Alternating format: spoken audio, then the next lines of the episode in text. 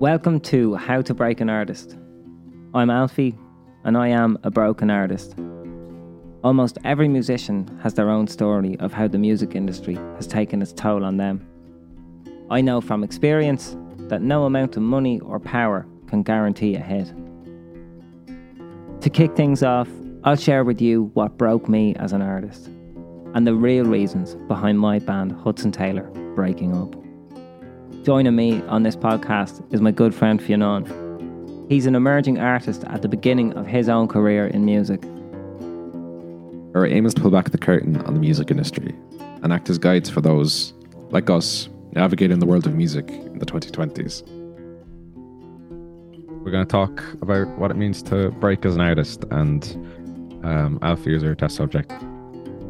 There's been many times in my career where I have been broken by the music industry, and yeah, it's nice to have my own space and a friend to talk to about it, and that's I think all we're gonna be doing basically. we hope anyway. I'm doing this podcast in the hope that Fionn and any other new artist don't end up broken like me.